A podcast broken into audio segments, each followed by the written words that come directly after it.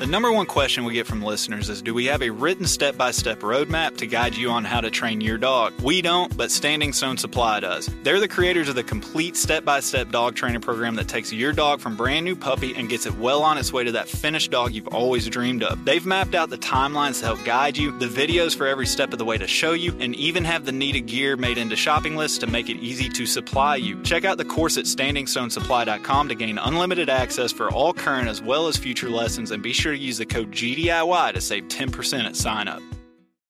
Being an upland hunter in the South nowadays unfortunately means a lot of travel to try and find birds for my dogs. This means it's even more important that my map scouting is reliable to justify the effort. This is where onX comes in. I can honestly say that onX directly impacts the level of success I find on my trips, whether it's the private versus public land boundaries, the expanding number of unique layers and features by state, or the 3D mapping capabilities. My initial step in planning my hunting trip starts with onX. To know where you're going, you have to first know where you stand. Check out onX Hunt Maps and use code G GDIY20 at checkout to save 20%.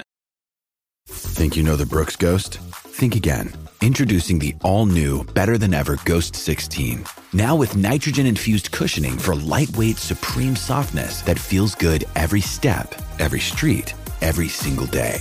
So go ahead, take your daily joyride in the all new nitrogen infused Ghost 16.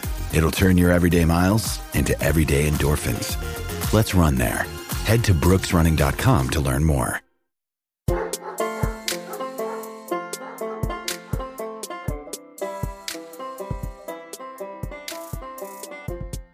If used correctly, the e-collar can be your best friend. If used incorrectly, you can ruin your dog.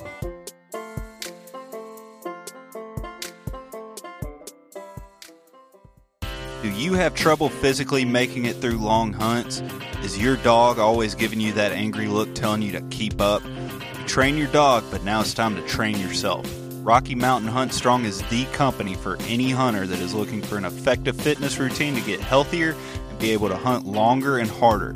This company has merged fitness and the passion of hunting to help people like you and me continue to do what we love. From the Rockies to the Smokies and every field or prairie in between, this company can get you ready to go longer, cover more ground, and recover quicker. Go to RockyMountainHuntStrong.com and see their program for yourself. Use the discount code GDIY to save 15% and get to work. Train harder, hunt stronger, and recover faster. All right, welcome back to another week of GDIY. This is one of your co-hosts, Nick, coming live from the studio. Our GDIY field correspondent, Adam Williams, is working remote today. Adam, how you doing? Good, man. I'm teleworking to do the podcast. I, uh, call me the field correspondent. I feel like I need to have a microphone and a rain jacket and, you know, be really official out here. yep, you're a little late to the ball game with uh, this whole virus situation causing you to work remote, though. Yeah, it's funny, man. I'm actually at a ball game. I'm at my son's baseball game. I said I'll just go record this with you.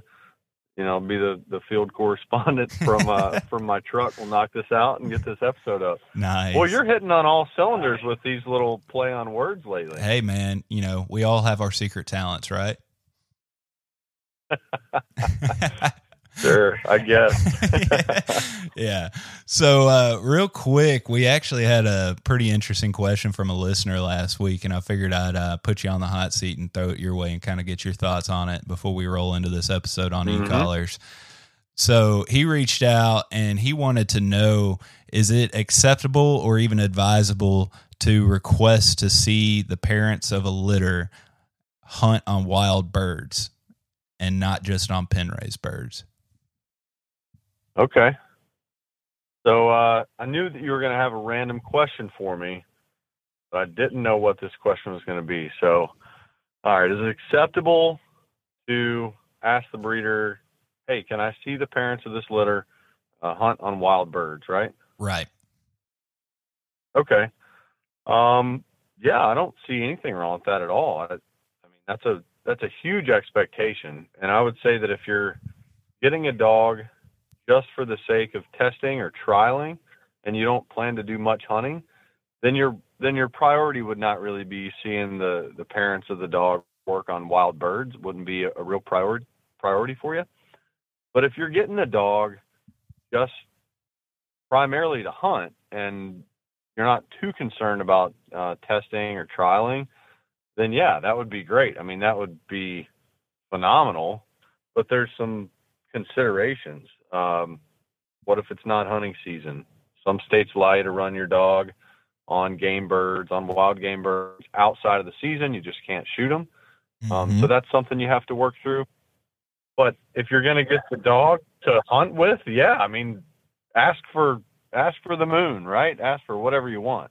Right. I, I agree with that. And really, the only thing that I would add to that is I advised him, uh, like, absolutely, you can ask it, but, you know, the breeder also has the right to say no to that because there's a number of other things that you're considering. You're, you're essentially asking the breeder to take you on a hunt. And some people you know if they don't know you they may not feel comfortable taking you hunting especially with their dogs. And especially if you're asking to go to one of their spots maybe they don't want you hot spotting and stealing one of their you know secret hidden spots and grouse covers and all that.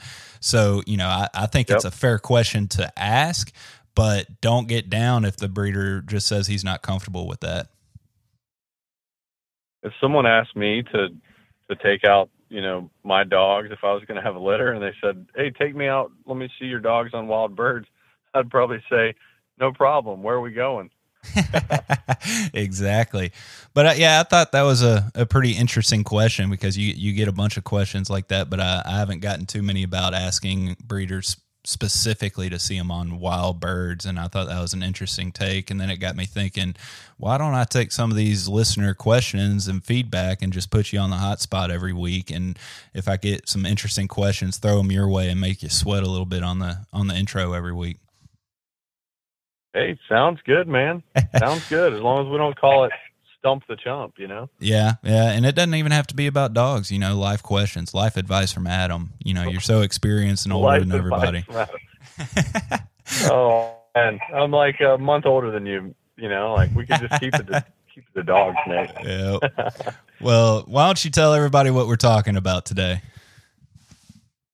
E-collars, man. Uh, I'm excited to get this episode out. Um, we kind of hit the, the basics on it uh, everything from how to put the e-collar on, and then and then we get into some more of the details. Um, but I'm excited to get this episode out. I think it's going to be really good. I think everyone's going to enjoy it. A little secret: I was totally against getting an e-collar for my first dog, no. and my wife Jackie is actually the one that said we need to get an e-collar. And I'm like, yeah, but I don't want to shock him. I don't want to hurt him. And then uh, got some lessons in e-collar, did some studying you know, and it turned out to be a great tool. Absolutely. And that's that's the key key word tool. And just like every other tool in the tool shed, if if it's not the right tool for the job, you can do a lot more harm than good. You you need to know how to use it and when the right time is and, and the right method and all that. And that and that kind of goes nicely into this being one of the topics that uh, we need to do kind of our little safety briefing and remind everybody we are not pro trainers. We are not experts. We are your average dog handler and enthusiast talking to other average dog handlers and enthusiasts, and we give that perspective. And, we've been fortunate on our end to learn from a lot more experienced and knowledgeable trainers in this world. And so we're just kind of passing on a lot of the knowledge that we've had. But say you've been doing this for a long time and we give some advice that you may not 100% agree with it don't get upset. You know shoot it to us. Shoot it to us in an email gundog it yourself at gmail.com we're always open for feedback constructive criticism whatever and and we're always open to to learn more. And that that's what we're here to do. Yeah that's the purpose of our podcast is to for us to learn more and for us to help people learn from the mistakes and the limited success that we've had. Um, so yeah, absolutely. Share some, you know, we don't think when we record an episode that we know everything. We know that there are people out there that know more than us, plenty of them. yeah, so, absolutely. Like Nick said, hit us up with an email or hit us up on social media. Uh, if you haven't liked and followed us yet, do that, and then leave us a comment about e-collars if you'd like. Absolutely. Yep. Just search us under Gundog It Yourself on Instagram and Facebook. Be sure to hit that subscribe button with whatever platform you're listening on right now. Remember to give us a rating review. Check out our Patreon, patreon.com forward slash Gundog It Yourself. RGS uh, was our spotlight company last month, and they gave out a lot of swag to all our Patreon users. And so, if you want to support them and other spotlight companies each month, be sure to sign up, and uh, part of your donation will go to the spotlight company of each month. So, appreciate it and hope you guys enjoy. If you're currently in the market for a kennel, then be sure to check out Gunner Kennels. Gunner Kennels is the only kennel that's five star crash rated from the Center for Pet Safety. The double wall rotomolded construction ensures it holds up in all types of weather and conditions. Also, Gunner Kennels has a lifetime warranty. These kennels are built to last a lifetime, and Gunner stands behind that. Gunner also has all the accessories you could need from fan kits to help keep them cool, performance and orthopedic pads to help keep them comfortable and ready to go after long travels, and even tie down straps to help ensure there's no worries for the kennel moving or sliding around in your truck. So if you need man's best kennel for man's best friend, head on over to gundogityourself.com and click on the Gunner link. Be sure to purchase your kennel, accessories, and even gift cards for holidays and birthdays through our link, and it will go a long way in helping out the podcast.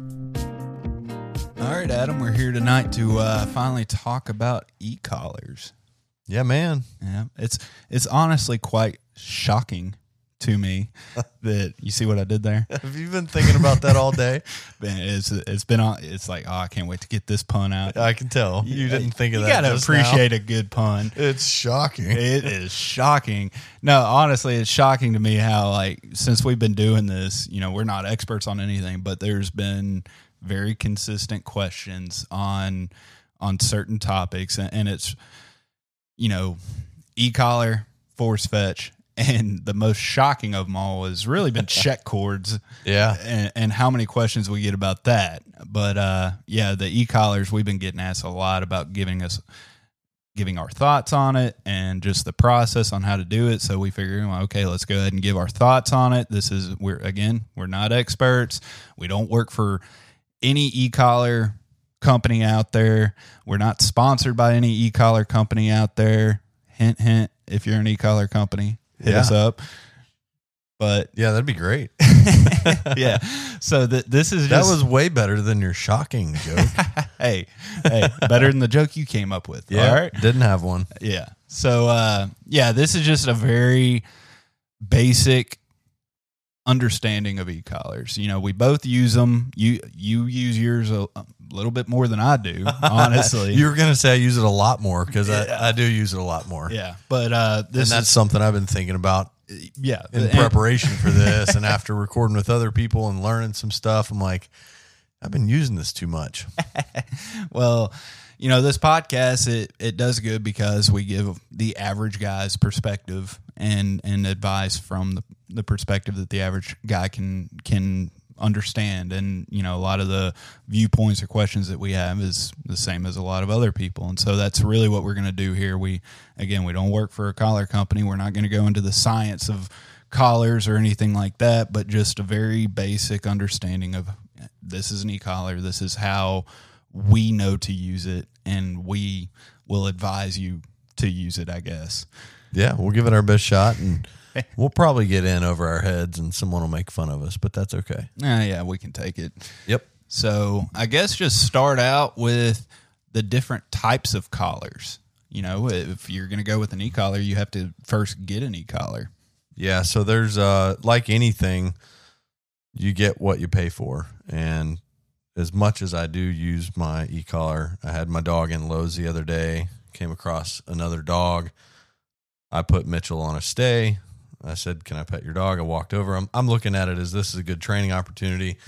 I walked over, I pet the other dog. Mitchell stayed there. I'm like, yes, he's doing great, you know, because I'm he looks like he's gonna just like pounce any minute, but but he stayed there, and uh, somebody saw that, of course, and were like, "Oh, what kind of trainer are you using?" I'm like, "Trainer? Oh, the collar, yeah." Um, you know, so I had to explain to him that it's like anything; you get what you pay for. Um, you don't need to go out there and spend maybe five hundred dollars like right off the bat, but that's that's basically what I've done. Is I started with a one hundred dollar collar. Um, later found out that I wasn't happy with the consistency on each of those settings. yeah So then I got a two hundred and fifty dollar collar. wasn't happy with the range of settings on that collar, and then got a four hundred dollar collar, and I'm happy with it. So what's that? Seven hundred and fifty bucks I've spent on e collars. Yeah. I could have just spent four hundred up front and been happy. Yeah. Um, but you know, the first one I got was I don't know six Well, or seven build- years ago. you had to build up to it and figure out exactly what you needed and liked Right. in a collar and and so th- there's plenty of types of collars out there and like you're alluding to with the price range you kind of get what you pay for that you know you can go into PetSmart and they have these little e-collars for like 30 bucks Right. and from my understanding the the difference that what you're getting in is consistency not just with different levels of output and everything but just the timing of it the, the cheaper collars apparently have a longer t- radio signal from the remote to the collar and so Yeah. if you need immediate you know you're trying to mark a certain action or correction you need that immediate result and that's what the $30 collar is not going to give you and Even so- if it's a fraction of a second, you're you're missing. Your, timing has to be great with an e collar and with dog training in general. So, if Yeah. your collar is a fraction of a second off, then it's not exactly good. And so, but as far as types of collars, you have everything on the market. If you just search e collars, there's all kinds of stuff from just bark Yeah. collars to your regular, just you know, handheld collar that ranges from thirty bucks up to five hundred bucks to your tracking co- collar to your tracking with a correction collar. Right. And then, do you need a beeper? Do you need a pager? Do you, you there's so many options on it. It's like buying Yep. a freaking car. You you have to figure out which package that you're you're looking for in your collar, and so it's you know me and you are kind of along along the same lines of we want a reliable collar, hopefully affordable, the best that we can find anyway for the price range, and uh, but you don't need. I, I run a Garmin Alpha. It's a tracking and it has a stim stim on it.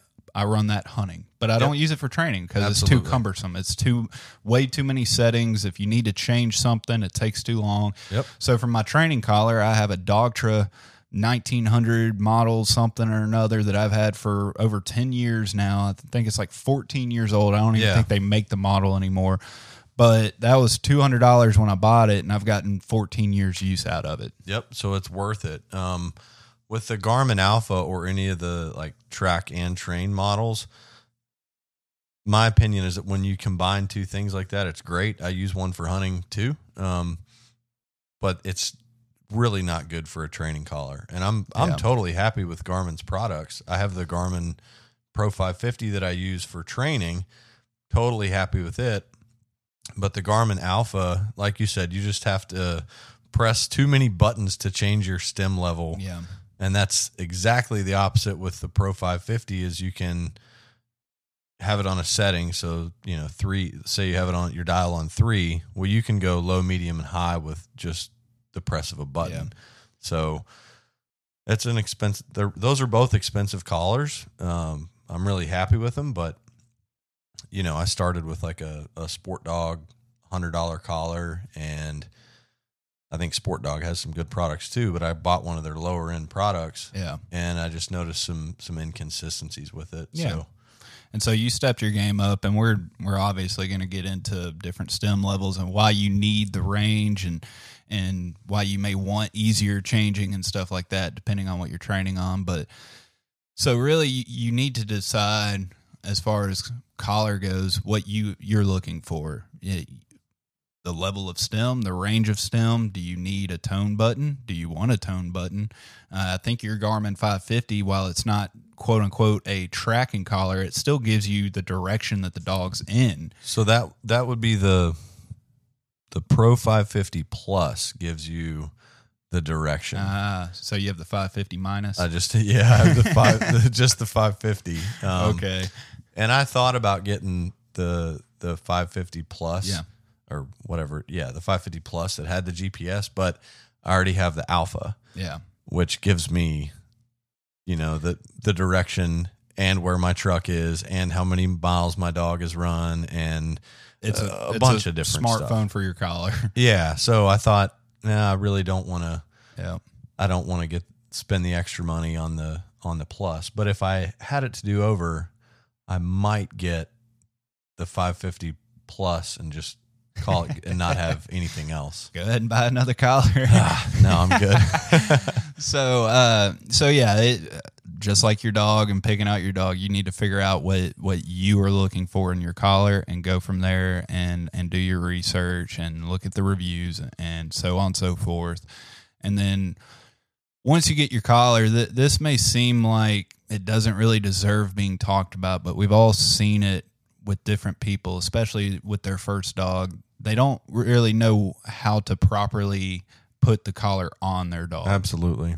So, Adam, tell everybody like how do you put the collar on? So if you feel right behind the dog's ear, if you put your your hand uh, right behind their ears and their head where it meets their neck, you can feel kind of a crevice on each side of their neck, and that's where the collar is supposed to go, so that it doesn't slip out of there um, as easily. So you put the collar right up, you know, against their head, and you get it tighter than what most people would think. Um, when when people that don't know any better see me put an e-collar on, they're like, "Oh, whoa, that collar's tight." I'm like, "Yeah, well, it's you know, you have to have the connection, the the Oh, nodes or whatever you call them, have to be touching the dog's neck. So if it's loose and hanging, I mean, I've seen people with e-collars just kind of hanging off the neck, and the problem is one minute, and not to get too far into stim levels and stuff, but say you've got it on a level three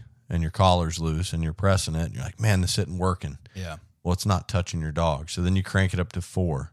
Man, still not getting a response. Crank it up to five. And then the dog shifts in a way that now you're getting a connection Yeah. and it's way too high of a level than what you need. So it doesn't hurt the dog to put the collar on tight. I always make sure that I can fit two fingers Yeah. underneath. That's what I was about to say. Is two fingers is really a good good standpoint, but also with with the little stim nodes that you called it, Yep. touching the skin. That can vary depending on the type of coat you have on your dog, and that's why these the reputable collars they're going to come with different size nodes for the collar. And so Yeah. if you have a thick, long haired dog, you may need that longer, uh, the longer Yep. node, and you can just swap them out. And then if you have a short or medium hair dog, that uh, there's no worries about that. You can go with the shorter ones. Don't don't be afraid to put the longer ones on just because it's it looks like oh man that's just gonna stab the dog. It's not. It's just Right. getting through the coat because you have to make skin contact for it to work. I thought those the the longer nodes were kind of a gimmick or something until I put a collar on a longer haired dog, the sheepadoodle that I've been helping my sister in law with, and uh, the shorter nodes weren't weren't working on that dog, so I had to get the the longer nodes on the collar that she got for him, and and then I actually have to like kind of make sure it's connected, like Yeah. wiggle the collar back and forth on the dog's neck just to make sure it's uh, connected a little bit. So, you know, that's that's something you got to consider if you got a long haired dog. Yeah. And so, I mean, like you're saying, it's you have to put the collar on correctly and you're not strangling the dog, but it needs to be tight so it has good connection. You have to have the right size nodes on there to make sure you have the connection. And all this goes into consistency, which now that let's go on into training with the collar because that's really what everybody is always asking about is training with the collar. And the and the whole thing around the collar it's just like everything else in training revolves around consistency. And so that's why what we were just talking about the fit is so important because if you don't have the right connection or contact with the skin you're not going to Mhm. have reliable consistency. And so while you're trying to train with the collar you're just kind of shooting yourself in the foot and missing opportunities to, to for the dog to associate what you're trying to communicate. Yeah. Yeah. And if, I mean, it has to be consistent in order to, to get the results you want. There's also some, let's cover a few of the different features that come on different collars. So, like we talked about, some of them have GPS, but you also have vibrate and tone. So the the nodes that we're talking about, and you know that doesn't really have anything to do with vibrate or tone, but getting the collar on properly absolutely has something to do if you're going to use a vibrate setting. Yeah. Um, you know, again, if the collar's loose, and you're using vibrate, you're not going to get the same response that you would if the collar is snug around the dog's neck. So Yeah, well, that's true on any level of stim, whether it's stim or vibrate or anything like that. But you bring up a good point with with the different qualities because a lot of people they they love the tone feature. Other Yeah. people don't. Uh, some people have to have vibrate. Me personally, I don't care whether I have a vibrator tone feature on my collar. I, Yeah. don't, I don't care whatsoever. Uh, and most collars are going to have a nick button and a continuous button.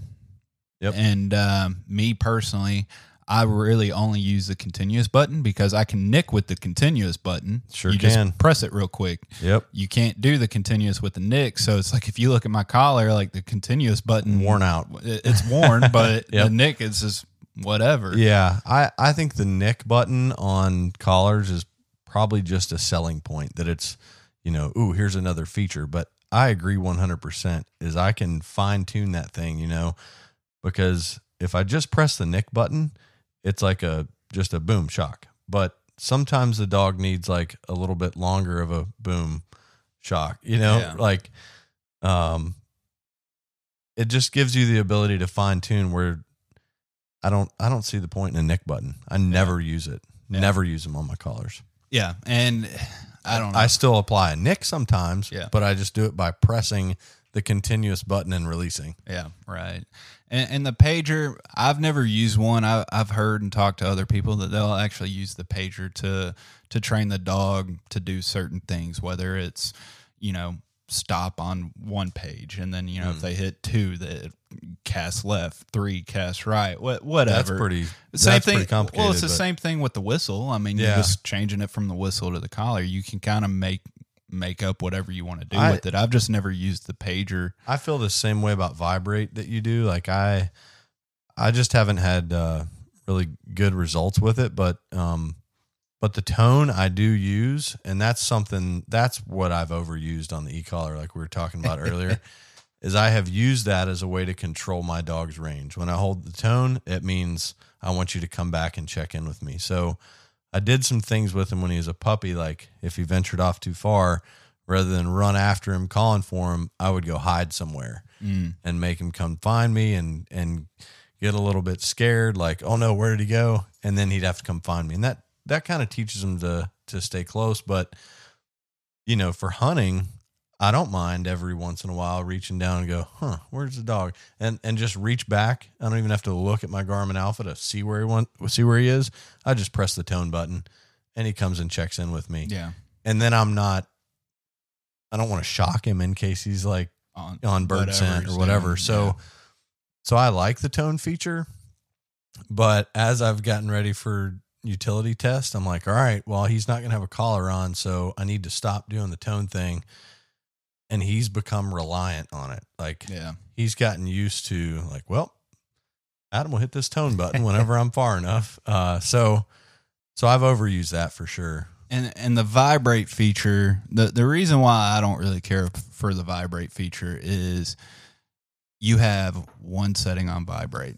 You Yep. you can't change the level of intensity on vibrate. So if you need something lower, if you need something higher, it doesn't matter. It's one level of consistency. And- we we talked about it a few episodes back. We've actually seen dogs where the level of vibrate is actually too high for some dogs For sure. and uh, people think that they're doing their favor their dog a favor because they're all you hear everybody say it i have only ever used vibrate well that doesn't mean anything to me Right. because it varies depending on your dog. That means that you could be using too high of stimulation.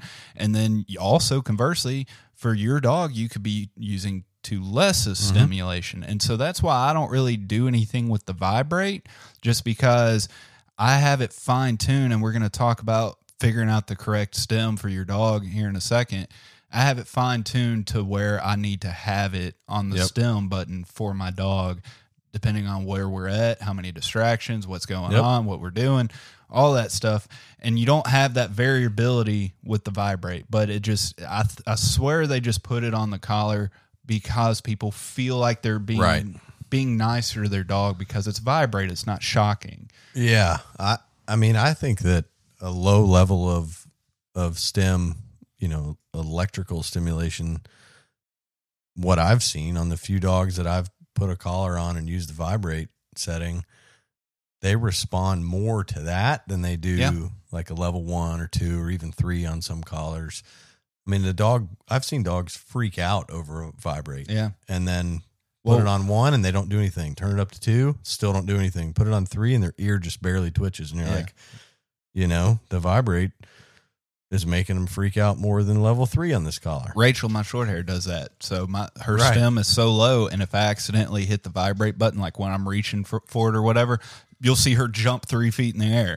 but like you use you use the continuous, just a quick tap on it, and she just you know looks at you or does Right. barely reacts. And so some dogs are different. So that's why a lot of trainers they value so much range in the stim because it, it varies on what you need and, For you- and you don't get that with vibrate. You have one setting and that's what you're stuck with. And so Yep. you know even if if it works for your dog in your backyard okay go to a park or hunting with another dog to where the distractions and drive or has that dog on edge that vibrate may not be enough then Right. and it just you know that that's why I stay away from vibrate I, and I just don't see the point in it but it, it's just people you know I've only ever vibrated my dog oh, okay Yeah, I, I think the point is that it gives people the idea that they're not hurting their dog um, because they're using vibrate. And again, if you're using vibrate because you think you're not hurting your dog, then you just need to put your collar on level one or two and shock your fingers and see you'll, you'll feel the difference see what a low level of stimulation it is. Yeah. and and so if you have the correct level of stim you're not hurting the dog. You're it's really you're annoying the dog mm-hmm. is really what it is is you're trying to set up and you just talked about you start at one you start at two you, you, you build your way up until you get to the most minimal level of stim that you can get to that gets your dog to acknowledge the collar. And Yep. like you said it can just be a flick of an ear. It can just be you know a head turn. It, it can be you know they'll a lot of dogs will just start pawing at the collar because they Right. just feel it uh, if you if you hit it and you get a yelp or the dog you know puts their tail between their legs or just you know I've seen some dogs just roll over on their back like uncle it, Right. it's too high Yep. You're looking for that barely acknowledgement and each dog is different and so that's why there are certain collars like yours that you have the ability to have two different collars tied to the same remote and that way you have different settings already set up for each collar Right. and uh, so it, it's just important to know your dog and you you literally have to go through this because every dog is different if if you have a, one dog on three another dog may require 20 it, it Sure. it, it's just different And each collar is different. Uh, you know, if you have, I've got a couple collars. Uh, you know, my old uh, SportDOG has like a one through eight setting on it. I can get that thing all the way up to five sometimes with my dog, but on my Pro 550, like level three is generally what he needs. Yeah. Occasionally, I've got to I've got to bump it up to the level four so that I have the higher range, you know, depending on what I'm doing. But Yeah. uh, each collar's different. So just because your dog's at a, let's say, a level three on one collar, don't start out at level three on another collar. You know, start out at level one and even if it's the same up. brand don't think just because it's two SportDOGs or two Dogtras that it's the same just just build your way up if you're changing collars or, Yep. or whatever and that you're going to get to know the levels of your dog and what the dog level needs to be inside the house what it needs to be in the backyard. If you go to a park if you go hunting is going to change depending on the environment that you're in and how many distractions or things that are getting them amped up. And that's why it's so important to to know your dog and really pay attention because these e-collars they're a great tool if if you're aware of all this. But if you just go out there and think that you're going to be able to get the dog to do whatever the hell you want because you have an e-collar that's not what this does by by any stretch of the imagination Yeah, and you know you've got to understand the the four quadrants of of operant conditioning uh, if you're going to use an e collar, really, uh, because in my opinion, you're, you're going to mostly use negative reinforcement and positive punishment with an Yeah. e collar. yep So a low enough level of stimulation that I can I can use negative reinforcement. In other words, I'm holding down this stimulation so I don't want it high enough that the dog is yelping. I want it just to where the dog's like, "All right, I can feel that and I've got to do whatever it is he's asking in order to turn this off." Positive punishment, I'm going to go a higher level of stimulation and it's going to be, you know, a nick. Now, again, I don't use the nick button. All the nick button does is no matter how long you hold it down, it just sends like one pulse of stimulation. You're tapping it. But I'm tapping the continuous button for the most part. Uh, if the dog is chasing a deer, it's getting, you know, it's getting a dose of positive punishment, or maybe that would be negative reinforcement. I don't know. I'm still, still toying around with those things, but either way, it's getting a dose of stimulation uh, until it gives up on chasing that deer, And and, so- it's going to be a higher level. And so, what you're really getting at is getting into the training mindset. And so, this kind of goes into how many times have you heard somebody say that, you know, my pup's already collar conditioned? And you go, okay, collar conditioned to what? Well, he, he knows what an e collar is. That's not Yeah. collar condition. You don't collar condition just overall like your dog knows what an e collar is. Right. You collar condition and you overlay the collar for each individual task that you're using the collar for. Yeah, a collar conditioned dog, in in my mind, is one that knows what to do when you're, you know, you give it a known command, and it, let's say, it doesn't do that, and then you apply stimulation, and it it understands how to turn the stimulation off. And so to That's collar conditioned. to properly overlay the e-collar, you actually when you train every single thing, whether it's recall, whether it's heel, whether it's force fetch, whatever, when you're overlaying the e-collar, you're using that collar as another step of the training method. And so you're not training these commands with the e-collar, you're using it on the back end to reinforce that command. yeah, absolutely. So, for example, like when you have recall and you're you've already taught recall, whether you use a check cord or whatever, you use clicker, you got all of it, but you just want a more dependable. I, my dog needs to know that when I can't reach it, I don't have a collar on it or anything or a, a check cord. It needs to listen to it. You're going to call it back, and then that's what you were talking about earlier. You hold that continuous button at the correct stimulation, and it does not get turned off until the dog completes the action. So when it gets back to you on this specific example, the recall, because what it is is it's the dog is learning to shut the pressure off, Right. and then eventually it learns to avoid the pressure. That's what the e-collar is all about is learning how to turn that off. So really you're mm-hmm. teaching the dog how to control the stimulation. They're controlling what turns it on and what turns it off. Absolutely. There's, you know, let's use recall as the example. I like that. So once uh, the thing is, I don't like to use an e-collar to teach a command. I like to teach with positive reinforcement for really just about everything, and then use the negative reinforcement with the with the e-collar to kind of really Test it out, fine tune it. fine tune it and make sure that it's that it's reinforced um and that it's no longer you know you get some sort of reward because you did this it's like if you don't do this you're receiving some sort of pressure so Well, and and in theory, yes, technically you could teach or train a dog with an e-collar, but in my opinion, that's when you Sure. get these these collar dependent dogs yeah to where you can't get the dog to do anything unless you have a collar on. If you take the time and energy and effort to train the dog on on the command first or the action, whatever you're working on, and then you're just using the collar to reinforce it, it's kind of like an mm-hmm. extension of yourself that if you don't have the check cord, if you don't have a leash, you don't have anything, you you can still reinforce that command to that dog.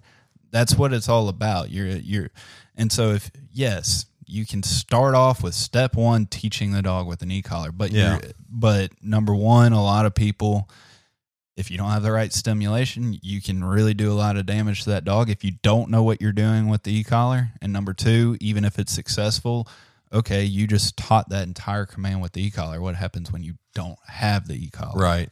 So, uh, you know, there's an exception to every rule. I, I agree with that for the most part, but I, I, looking back, I, I taught Mitchell steadiness with, with the use of an e-collar. I mean, we, we used an e-collar to pretty much teach that. But again, it depends on the dog. Some dogs, if you did that, you might create a dog that starts to blink birds. Um, so if your dog can handle that amount of pressure and bounce back from it, you know, being shocked as a bird's flying away because it's not standing still, then you know, go for it. But even with that, like just playing devil's advocate here, did you use the e-collar to teach whoa? Nope. And the steadiness is just an extension of whoa, right? With distractions and temptation and breaking and all that. Really at its core. Yeah. Yeah. So you didn't use the e-collar. That's true. you you use it to do to extend the whoa and the expectations of steadiness because I that's how I did Rachel and everything Yeah. too. So Yeah, that's true. Yeah. So I used, yeah, I still used, you know, positive reinforcement to teach whoa and then just transitioned it. And and that's all steadiness Yeah, is is that's building true. off of whoa. yeah, that's, that's absolutely right. So what I was going to bring up earlier is uh, we are talking about recall and using the continuous stimulation until the Yeah. dog gets to you. I like to do that. And then once the dog is consistently doing that, I kind of give them an opportunity Yeah.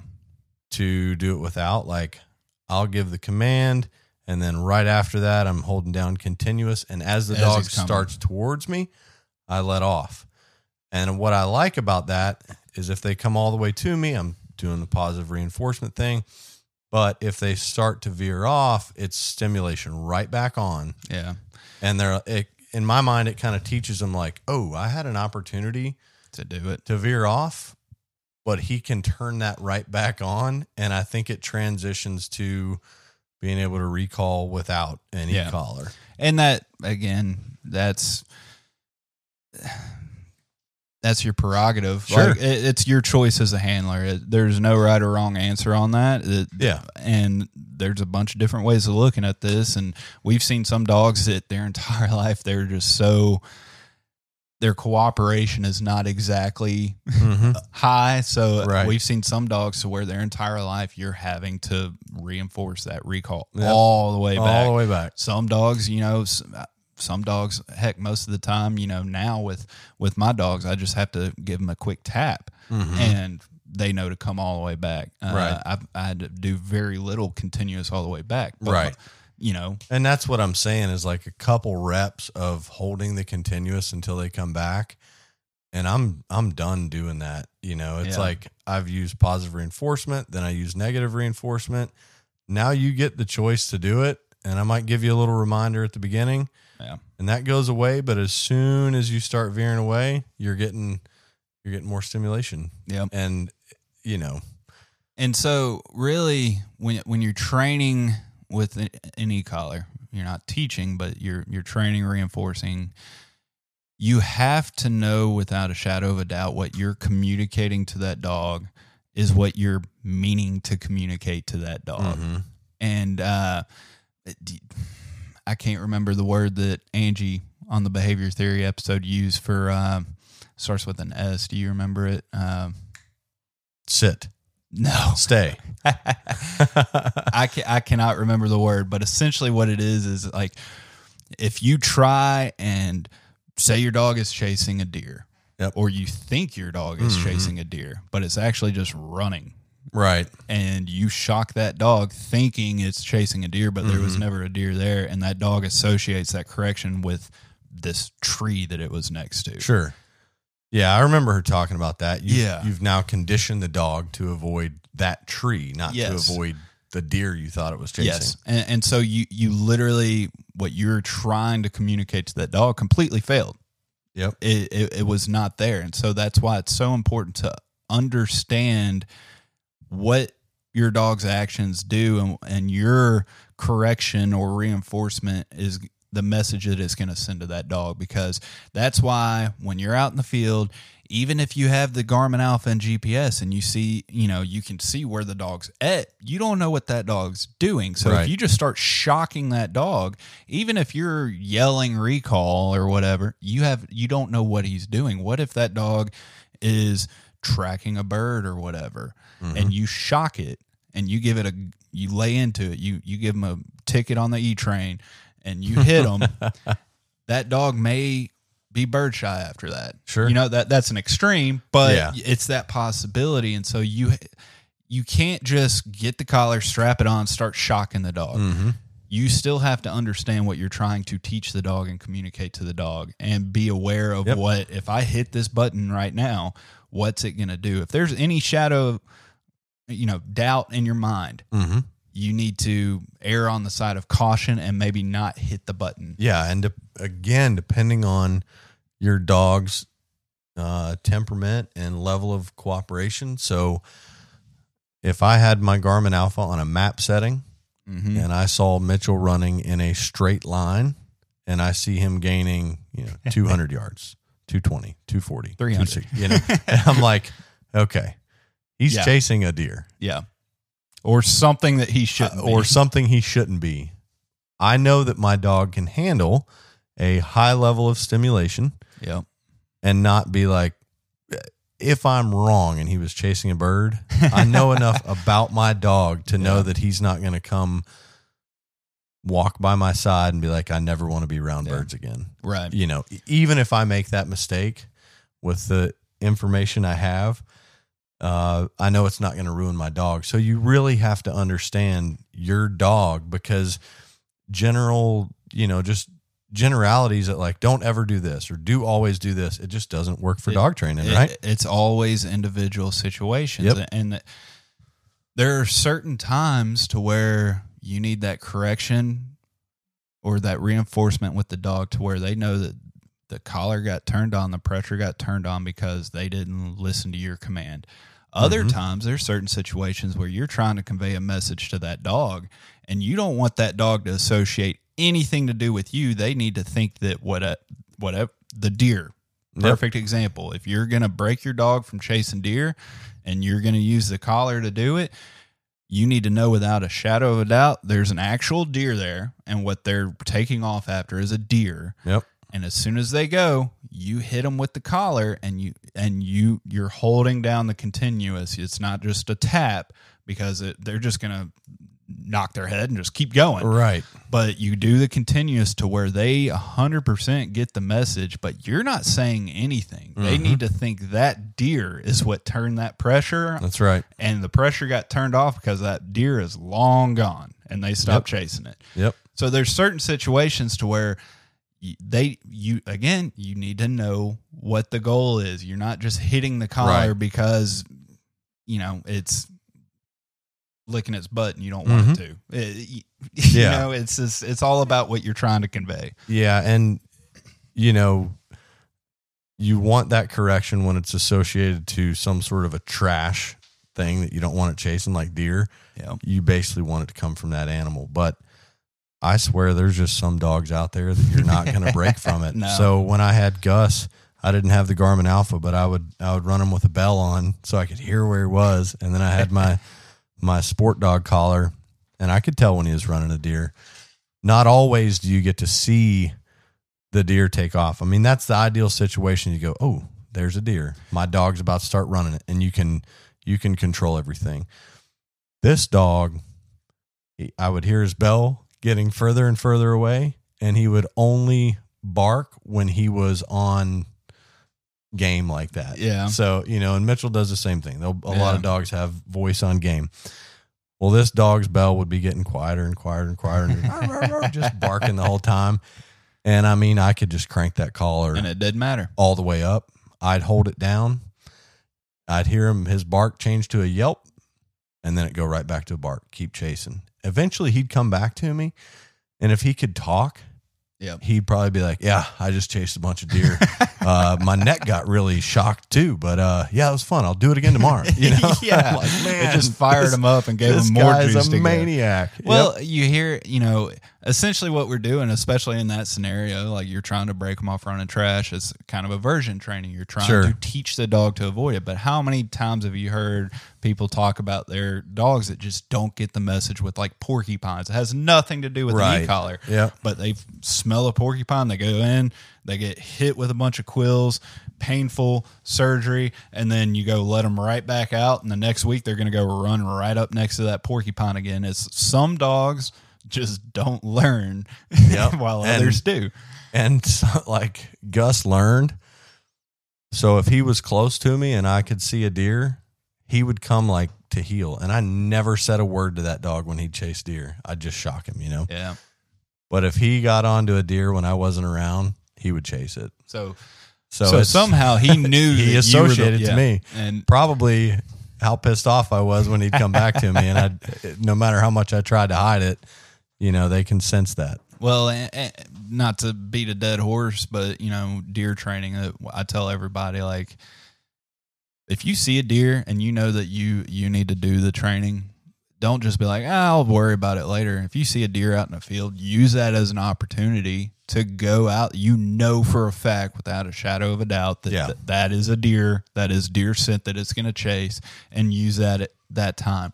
I've been out with so many people that were, oh yeah, eventually I need to break my dog off deer, and then we'll be walking and see a herd of deer, Mm-hmm. and I'm like, do you want to go do it? Nah, I'll do it later.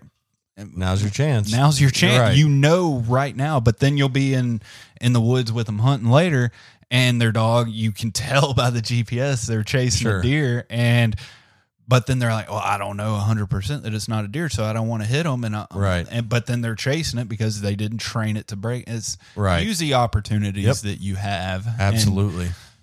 but so let's. We've talked a bunch about breaking dogs on on trash. Let's let's talk about the training. So like, because the, I mean that is training. You're training them. yeah, You're conditioning them to to not Avoid it, chase yeah. something. But you know, there's probably a group of people out there that are like, I don't need an e collar. I'm going to use a check cord. mm-hmm. And you know, what do you think about that? Like, are you going to leave a check cord on the dog forever? No, you got to take the check cord off. So, how do you reach your dog at that point? You know, Yeah, it's a, it's a safety net for me, Yep. and you know some of these collars they aren't cheap, and so like when we first got in the, this uh, hunting dog world, mm-hmm. I'm sitting there looking at the collars, and I'm you know I'm I'm not one to spend a lot of money if you can't tell by my 14 year old Dogtra collar that they no longer make, but yeah, you need an update, by the way. but I'm sitting there looking at it. I'm like, all right, I'm going hunting at this time. I'm like, I'm not comfortable. I don't, that I know what I'm doing 100%. I mean, I don't know what I'm doing 100% of the time now, but I sure as heck didn't Right. years ago when it first starting out.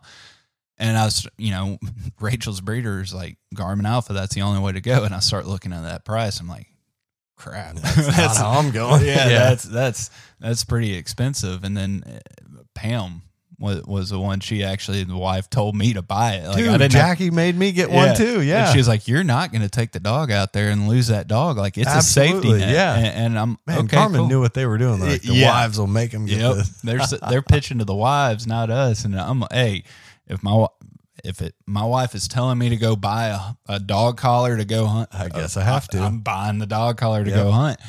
But it's a safety net. You're not. It's a. It's really hard to grouse hunt in the woods with a 30 foot check cord dragging behind Yeah, them. that's right. And, and you know, I've hunted my dogs plenty of times without an e collar. mm-hmm. Again, you know, my dogs, they're a little more cooperative. Mhm. There, there's a lot of people that wouldn't enjoy hunting with my dogs because they don't have as much drive. They have more cooperation. It's what you like in your own dogs. I don't have to have an e collar, but I still, I mean, I can go all season. I don't think I used the the shock once last season while hunting, but Sure. it's there. Yeah. If they're running towards a road, if they're if I see a porcupine off in the distance, you know, if you're hunting in the north woods and there's wolves, there's bears, whatever, like Or you're coming close to a road and your dog doesn't realize it and it's getting ready to run out Yeah. the road. Of course, you're going to start by calling it. But Yeah. if that's the one time, I mean, I don't care how reliable your dog is. If that's the one time that that it decides to not listen to you, Exactly. how are you going to stop it then? Yeah. And also, if you don't properly overlay the commands with the e collar, and say you go out there and this is like, yeah, I have a shot collar, I've never had to use it, and you turn it on for the first time, some dogs don't react well to it. No, some not at dogs will bolt if they don't know what that, you know, that pressure is. Right. And especially if it's too high. So you might get the exact opposite reaction out of the dog if you don't do the do the leg work beforehand and actually train with the collar. So I actually go really slow with e-collar introduction, almost like with gun intro. You know, I don't I don't Mhm. want to introduce it uh, too quickly and have the dog scared of it. I want the dog excited when it Yep. sees the e-collar because it knows we're going to do something fun. So as we transition from clicker training and stuff like that, I start getting the collar out. Don't even Yeah. put it on. I just I just get the collar out and make it visible to the dog so that again it starts to associate when I see that collar, then we're starting to do Yep. this clicker training and the collar excites me. Oh, for me, the night before I'm going hunting and I'm charging my collars, I have to close the door of the Right. room and Oh, then yeah. get the collars out to hook up to the charger. Because if they see me pull the collars out, Yes. eh, you have two hours of them just going nuts Going in the nuts, house. yeah. Let's go, let's go, and, and so I just charge them in the garage. yeah. But I mean that that goes into if used correctly, they associate it with a good thing right. just like any other training tool. And so, Yep. if you have a dog that you pull an e collar out and they just slink down and just kind of like, oh crap, Right. You might be burning them up a little bit, but uh, Yep. but so to me, that's part of the con- that's the first step of collar conditioning is Yeah. getting the dog to where it sees and hears the e collar and gets the e collar put on, and it's excited through that whole process. Yeah. So I go from just getting it out to then now I'm going to put it on you. Yeah. I'm not even going to turn it on, and I'm going to do clicker training while just you're wearing it. just get used to wearing it. Yeah. And then you're going to wear it when we go out for runs in the woods or walks around the neighborhood or whatever, something that you're excited about. Then I'll start turning it on and use it to yeah. to reinforce a known command. So we've talked a lot and given a few examples of people possibly using too much pressure with the e collar. Mm-hmm.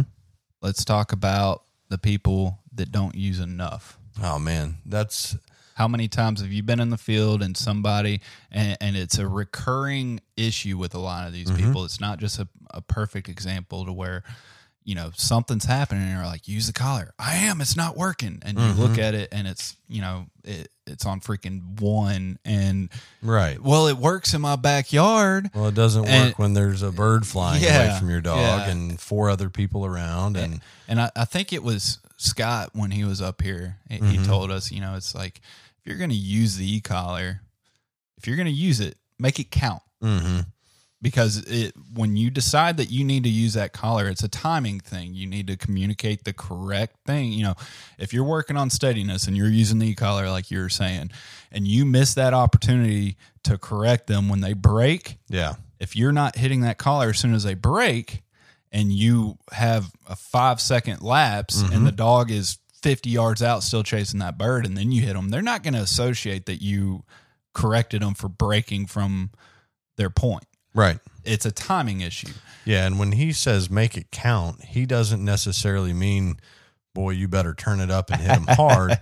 he means turn it up, let's say loud enough that To get through to them. yeah, that they're that they're going to feel it. Yeah. Because again, if if I've been working on healing stakes in my yard and I need to correct, you know, on a level three, yeah. we'll just use okay so i'll just use my dog for an example a level three low gets his attention in the yard you know with with healing stakes if i need to correct him with that Mhm. steadiness on birds i'm going to four high Yeah. like very big difference so if i go out and i try the three low he's going to run right through it And you missed your opportunity and- to correct it. yeah and i didn't make it count because i essentially didn't even have it on Yeah, and so so, so many people. It's I've been in the field with plenty of them. I'm like, look, you have the e collar on. Number one, put it on right, tighten it up because it's just dangling down by their shoulders now, and use the collar. If you're gonna Mhm. buy the collar, if you're trying to train it, you have to use it.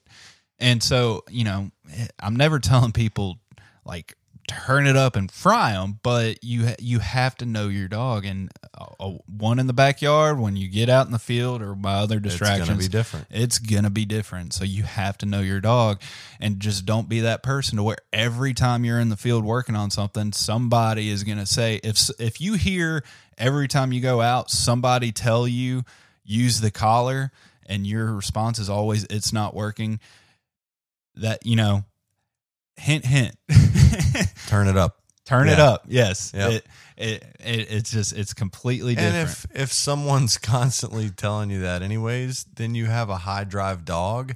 And Mm-hmm. if you accidentally turn that thing up a little too high, it's not going to ruin that extremely high drive dog. yeah, more than likely, not. More than like, yeah, more than More likely, than right? likely, Again, yeah. general sweeping statements are not good in dog training, but more than likely not going to ruin Yeah. it. Another thing I've uh, found out is is with the making it count statement is, you know, I said I can be on three low for heeling.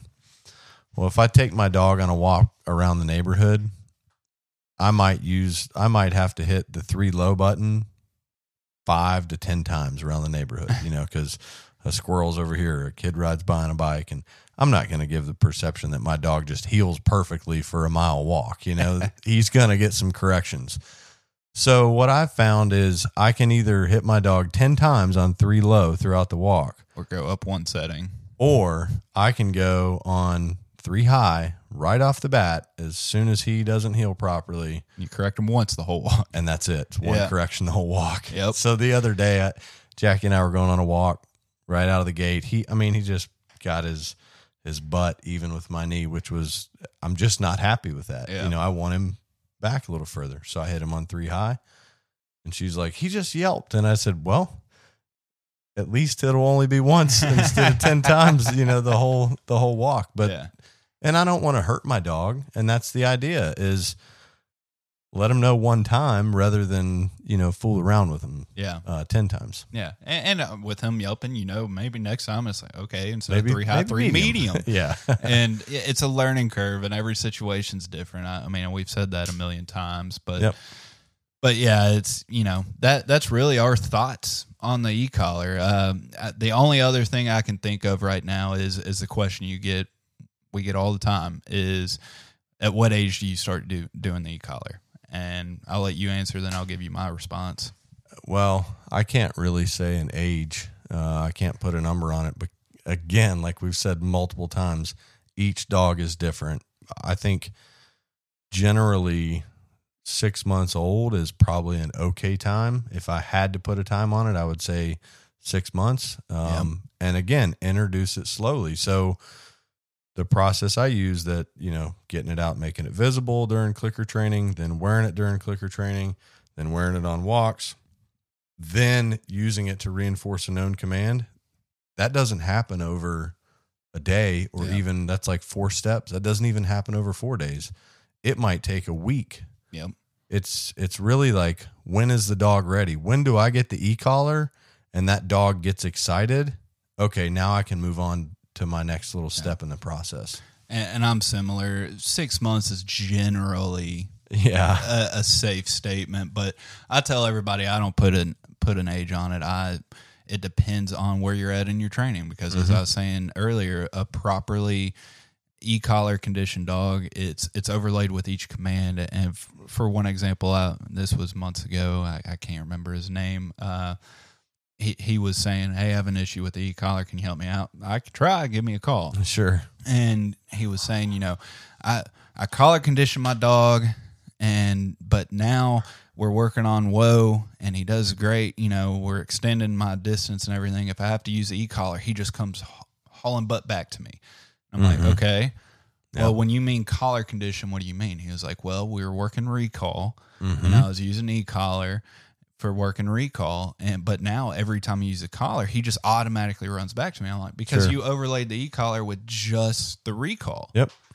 With the dog is doing what it knows The dog shuts off the pressure. Takes the e-collar stimulation as come back to me yes, right now. exactly. And so that's why I say everything that you do, you have to overlay that e collar as a step with that individual command.